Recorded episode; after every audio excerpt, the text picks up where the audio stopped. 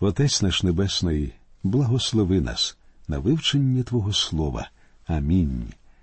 Дорогі наші друзі, у цій передачі ми говоритимемо про 18-й розділ з Євангелії від Матфія.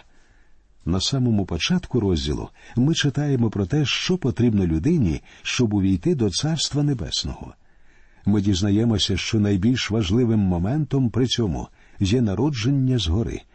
Давайте прочитаємо перший вірш.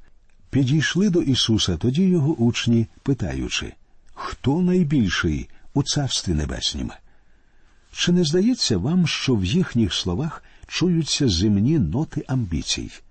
Можливо, я занадто суворий до учнів Ісуса, але в мене складається враження, що вони серйозно обговорювали між собою це питання, і, зрештою, деякі з них зробили висновок, що можуть претендувати на головні ролі в небесному царстві. Однак Господь робить щось незвичайне. Читаємо другий вірш. Він же дитину покликав і поставив її серед них. Цей вірш показує, що дитина прийшла до Ісуса без будь-яких вагань. В Євангелії від Марка, в 10 розділі, в 14 вірші, Господь говорить Пустіть діток до мене приходити, і не бороніть їм, бо таких царство Боже. Проблема була не в тому, щоб змусити дітей прийти до нього. Проблема в тому, щоб змусити дорослих перестати перешкоджати малим дітям приходити до Господа. Тут ми бачимо чудову картину. Господь бере дитину і ставить посеред учнів. Читаємо третій вірш. Той сказав По правді кажу вам, коли не навернетесь і не станете, як ці діти, не увійдете в Царство Небесне. Цей вірш дуже часто перекручується і невірно тлумачиться. Пам'ятайте, що тут Господь говорить про навернення, а не про повернення в дитинство або деградацію. Однак знаходяться люди, які на підставі цього вірша стверджують, що для того, щоб мати можливість увійти до Царства Небесного, ви повинні стати дитиною або демонструвати повну інфальтильність. Але Господь говорить зовсім не про це. Він закликає прийняти нове життя. Тут Господь логічно переходить від питання учнів про положення людини в царстві до головного питання як увійти до Царства Небесного. Тут ця фраза звучить настільки ж радикально, як і в Євангелії від Іоанна 3.3. Ісус відповів і до нього сказав По правді, по правді кажу я тобі, коли хто не народиться згори, то не може побачити Божого царства. У цьому вірші підкреслюється головне народження згори. Ви дійсно повинні вподібнитися дитині в тому розумінні, що вам слід народитися згори.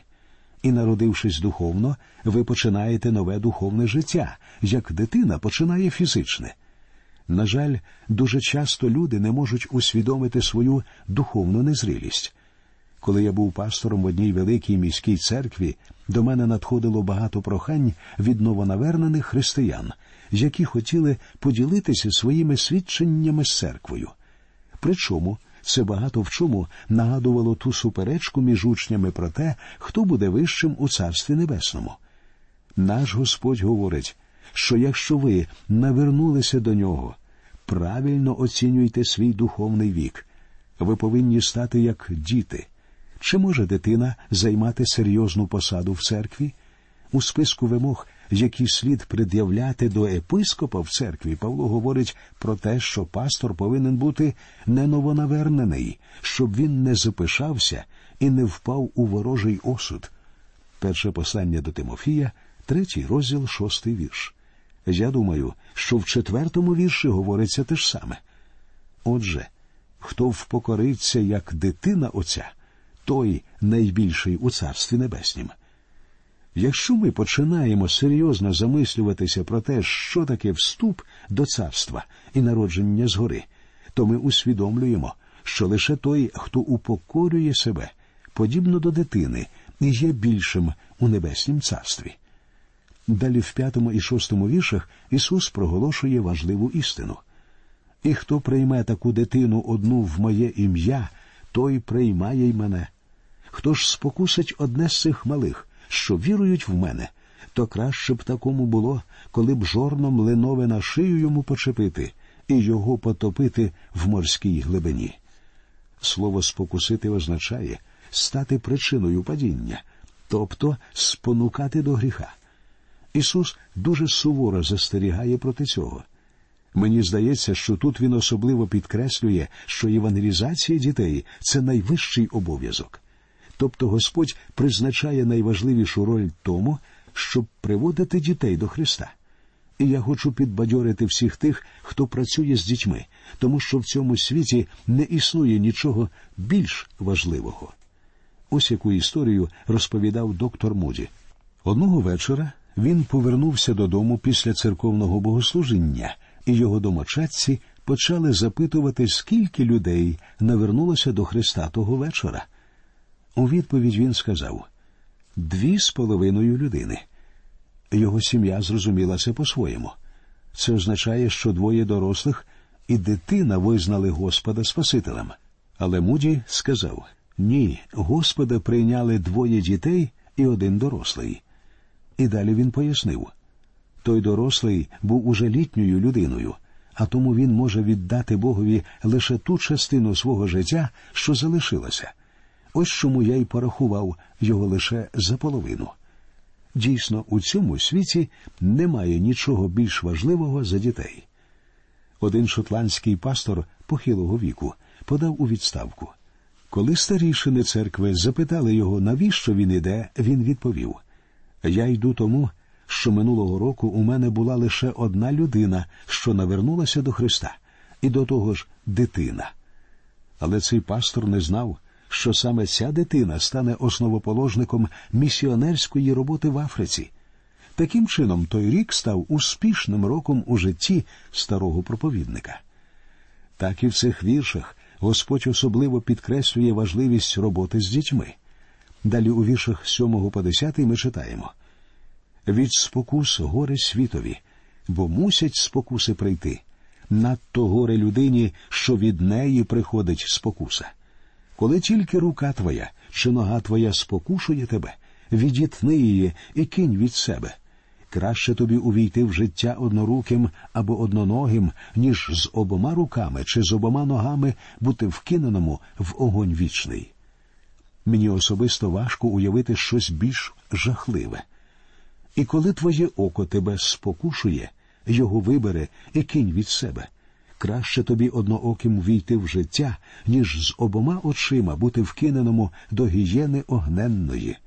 Стережіться, щоб ви не погордували ані одним із малих цих. Кажу бо я вам, що їхні ангели повсякчасно бачать у небі обличчя мого Отця, що на небі. Тут Господь говорить, що ми не повинні нехтувати жодним із цих малих дітей. Коли дитина вмирає, її душа відходить прямо до Господа. Тому, друзі, всі померлі діти зараз перебувають на небесах. І якщо вам у житті довелося втратити дитину, ці слова можуть стати для вас розрадою. Однак пам'ятайте, що діти потрапляють на небеса зовсім не тому, що вони невинні або безгрішні, і, звичайно, не через те, що вони ваші діти, а тому, що Ісус помер за них. Про це і говорить тут Ісус. Не спокушайте і не нехтуйте жодним із малих цих, дайте їм прийти до мене. Адже навіть якщо вони вмирають, їхні душі ідуть прямо до мого Отця. Однак, скільки батьків страждають, переживаючи за долю своїх померлих малят. Цар Давид знав про це. Коли дитина, що народилася у нього і у Вірсавії занедужила, Давид жахливо горював за нею. Про це ми можемо прочитати у другій книзі Самуїловій, в 12 розділі, у віршах з 15 по 23. Давид молився Богові про дитину, постився і на самоті лежав на голій землі. Але коли дитя вмерло, Давид устав із землі, умився, перевдягнувся і пішов у дім Господній молитися. Така поведінка здивувала оточуючих, але Давид пояснив це так коли те дитя ще жило, я постив та плакав, бо казав хто знає, може, Господь учинить мені милість і буде жити дитяте, а тепер померло воно. На що бо я постив, чи зможу ще повернути його? Я піду до нього, а воно не вернеться до мене. Давид не сумнівався, що колись він приєднається до своєї дитини. У цьому полягає чудова істина для нас, адже чимало людей пережили втрату дитини. Один мій знайомий свідчив у нас померла наша перша дитина, наша дочка. Іноді я відвідую її могилу і приношу їй квіти, але її там нема. Зараз вона перебуває з Господом. Я ходжу на цвинтар лише тому, що на даний момент це все, що в мене є. Але одного дня настане чудова мить, і я зустрінуся з нею на небесах. Таким чином, у мене є дві дочки одна на небесах і одна на землі. Повинен зізнатися, що я більше тривожуся про мою живу дитину, ніж про мою дівчинку, що зараз на небесах. Я знаю, де зараз моя дочка, і знаю, що колись сам приєднаюся до неї. Яка чудова надія, дорогі друзі. Дуже важливо пам'ятати, як наш Господь ставився до дітей. Особливо це важливо в наші дні, коли проти них коїться стільки злочинів. Нещодавно мені довелося прочитати про одну сімейну пару, матір і відчима, які просто залишили, кинули свою маленьку дочку на дорозі. Прочитавши це, я був просто шокований. Ці люди хотіли позбутися своєї дитини. Деякі не вірять в існування пекла, а я б сказав якби навіть пекла не існувало, його варто було б створити спеціально для таких людей. Але пекло існує, друзі, і наш Господь використовує найсуворіші слова, застерігаючи тих, хто намагається спокушати маленьких дітей. Далі у віршах з 11 по 14 Ісус розповідає чудову притчу про загублену вівцю. Читаємо 11 вірш. Бо син людський прийшов, щоб спасти загинуле. Треба відзначити, що ця притча відрізняється від аналогічної притчі, що ми зустрічаємо в 15 розділі з Євангелії від Луки. У Матвія в цій притчі ключовим є слово спасти, тобто акцент робиться на спасінні загиблого, тоді як у Євангелії від Луки головна фраза знайти загублене. Читаємо 12 та 13 вірші. Як вам здається, коли має який чоловік сто овець, а одна з них заблудить, то чи він не покине дев'яносто дев'ятьох і не піде шукати заблудлої? І коли пощастить відшукати її, по правді кажу вам, що радіє за неї він більше, аніж за дев'ять десятьох і дев'ятьох незаблудлих. Зверніть увагу на чотирнадцятий вірш, з якого стає ясно, що Господь продовжує говорити про малих цих. Так волі нема Отця вашого, що на небі, щоб загинув один із цих малих. Сам Бог буде піклуватися про цих дітей, поки вони не досягнуть свідомого віку. Але саме ми, батьки, зобов'язані привести їх до Христа. Я боюся, що сучасна шкільна система використовує наших дітей як піддослідних для втілення і перевірки своїх гуманістичних філософій. При цьому сучасне молоде покоління, ті, хто навчається в цих школах, платять величезну ціну. Тому на нас, друзі, покладено величезну відповідальність. У наступному уривку йдеться про норми поведінки в церкві. Читаємо 15-й вірш. А коли прогрішиться твій брат проти тебе, іди і йому викажи поміж тобою та ним самим. Як тебе він послухає, ти придбав свого брата. Якщо хтось згрішить проти нас, саме ми повинні йти до цієї людини з примиренням. У цьому вірші говориться про гріхи віруючих, і саме на постраждалу сторону покладається обов'язок підійти до свого кривдника, а не навпаки. Вірші 16 і 17. А коли не послухає він, то візьми з собою ще одного чи двох, щоб справа всіляка ствердилась устами двох чи трьох свідків. А коли не послухає їх, скажи церкві. Коли ж не послухає і церкви, хай буде тобі як поганин і митник. Є люди, які воліють уникати тертя і розбіжностей між ними та ближніми, закриваючи очі на проблеми, що виникають. Але Господь закликає нас чинити в подібних ситуаціях зовсім не так. Якщо між двома віруючими виникають якісь тертя, їх слід вирішувати мирно тихо і дружелюбно. Якщо на особистому рівні вирішити проблему не вдається, виносьте її на обговорення групи. Якщо у групі не вдається досягти результату, останній засіб це винести проблему на суд всієї церкви як вищої інстанції. На закінчення Господь говорить у 18-му вірші. По правді кажу вам, що тільки зв'яжете на землі, зв'язане буде на небі, і що тільки розв'яжете на землі, розв'язане буде на небі. Далі Ісус говорить у 19 і 20 віршах. Ще по правді кажу вам, що коли б двоє з вас на землі погодились про всяку річ, то коли вони будуть просити за неї, станеться їм від мого Отця, що на небі. Бо де двоє чи троє в ім'я моє зібрані, там я серед них. Давайте поговоримо про цю фразу з 19-го вірша. Коли б двоє з вас на землі погодились про всяку річ. Чи означає це, що якщо ми прийдемо до згоди з якого завгодно приводу, Господь прислухається до нас? Так, але зверніть увагу на одне застереження де двоє чи троє в ім'я моє зібрані. Він почує будь-яке прохання, висловлене в ім'я Христа, тобто прохання, що висловив би сам Ісус. Тобто можна було б сказати, що просити в ім'я Ісуса те саме, що просити згідно Його волі. Двадцятий вірш говорить бо де двоє чи троє в ім'я моє зібрані, там я серед них. Це найпростіша форма церковного самоврядування. В 19-му вірші дається нова підстава для наших молитов, а в 20-му вірші закладаються основи церкви. Рання церква починалася саме так. І вони перебували в науці апостольській та в спільноті братерській, і в ламанні хліба та в молитвах. Дії апостолів 2.42. Останній уривок 18-го розділу є вченням Ісуса про прощення. Читаємо 21 вірш. Петро приступив тоді та запитався його Господи, скільки разів брат мій може згрішити проти мене, а я маю прощати йому? Чи до семи раз? Звичайно, Петро думав, що проявляє великодушність і щедрість, говорячи це.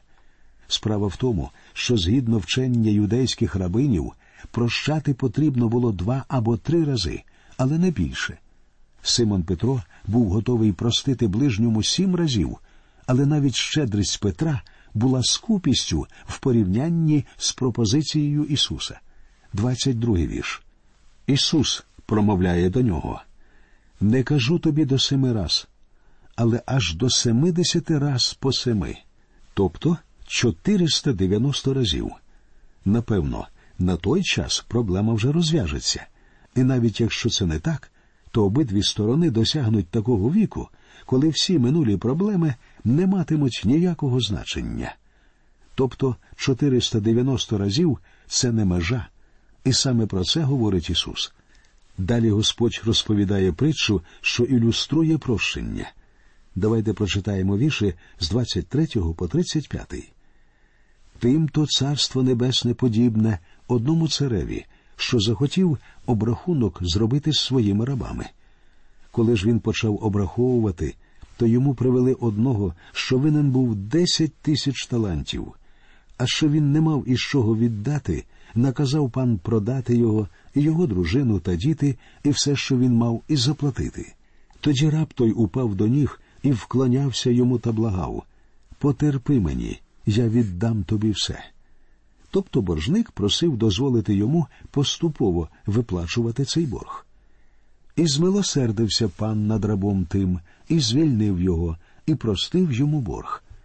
Цією притчею Господь хоче підкреслити основну ідею сума, яку повинен був заплатити цей боржник своєму панові, становила у перерахунку на наші гроші 12 мільйонів доларів. А це величезна сума і величезне прощення. Читаємо далі. А як вийшов той раб, то спіткав він одного з своїх співтоваришів, що був винен йому сто динаріїв, і, схопивши його, він душив та казав Віддай, що ти винен. Сто динаріїв це приблизно сімнадцять доларів. Порівняйте їх із сумою у дванадцять мільйонів. А товариш його впав у ноги йому і благав його, кажучи Потерпи мені, і я віддам тобі. Та той не схотів, а пішов і всадив до в'язниці його, аж поки він боргу не верне. Як побачили ж товариші його те, що сталося, то засмутилися дуже, і прийшли, і розповіли своєму панові все, що було. Тоді пан його кличе його та й говорить до нього Рабе лукавий, я простив був тобі весь той борг, бо просив ти мене. Чи й тобі не належало змилуватись над своїм співтоваришем, як і я над тобою був змилувався? І прогнівався пан його, і катам його видав, аж поки йому не віддасть всього боргу. Так само й Отець мій Небесний учинить із вами, коли кожен із вас не простить своєму братові з серця свого їхніх прогріхів.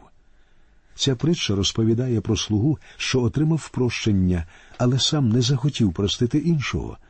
Вона ілюструє для нас принцип прощення. Однак істинна причина, згідно якої ми прощаємо інших, трохи інша. Про неї говориться в посланні до Ефесян в четвертому розділі, 32 вірші. А ви один до одного будьте ласкаві, милостиві, прощаючи один одному, як і Бог через Христа вам простив. Бог простив нас, а тому і ми зобов'язані прощати один одного. Якби Бог прощав наші гріхи так само, як ми прощаємо інших, то ніхто з нас не отримав би прощення. Але ми стали дітьми Божими, і, отримавши прощення, ми теж повинні прощати. У цьому і полягає принцип християнської поведінки. Ми продовжимо вивчення Євангелії від Матвія в нашій наступній передачі. До нових зустрічей. Нехай Господь рясно благословить усіх вас.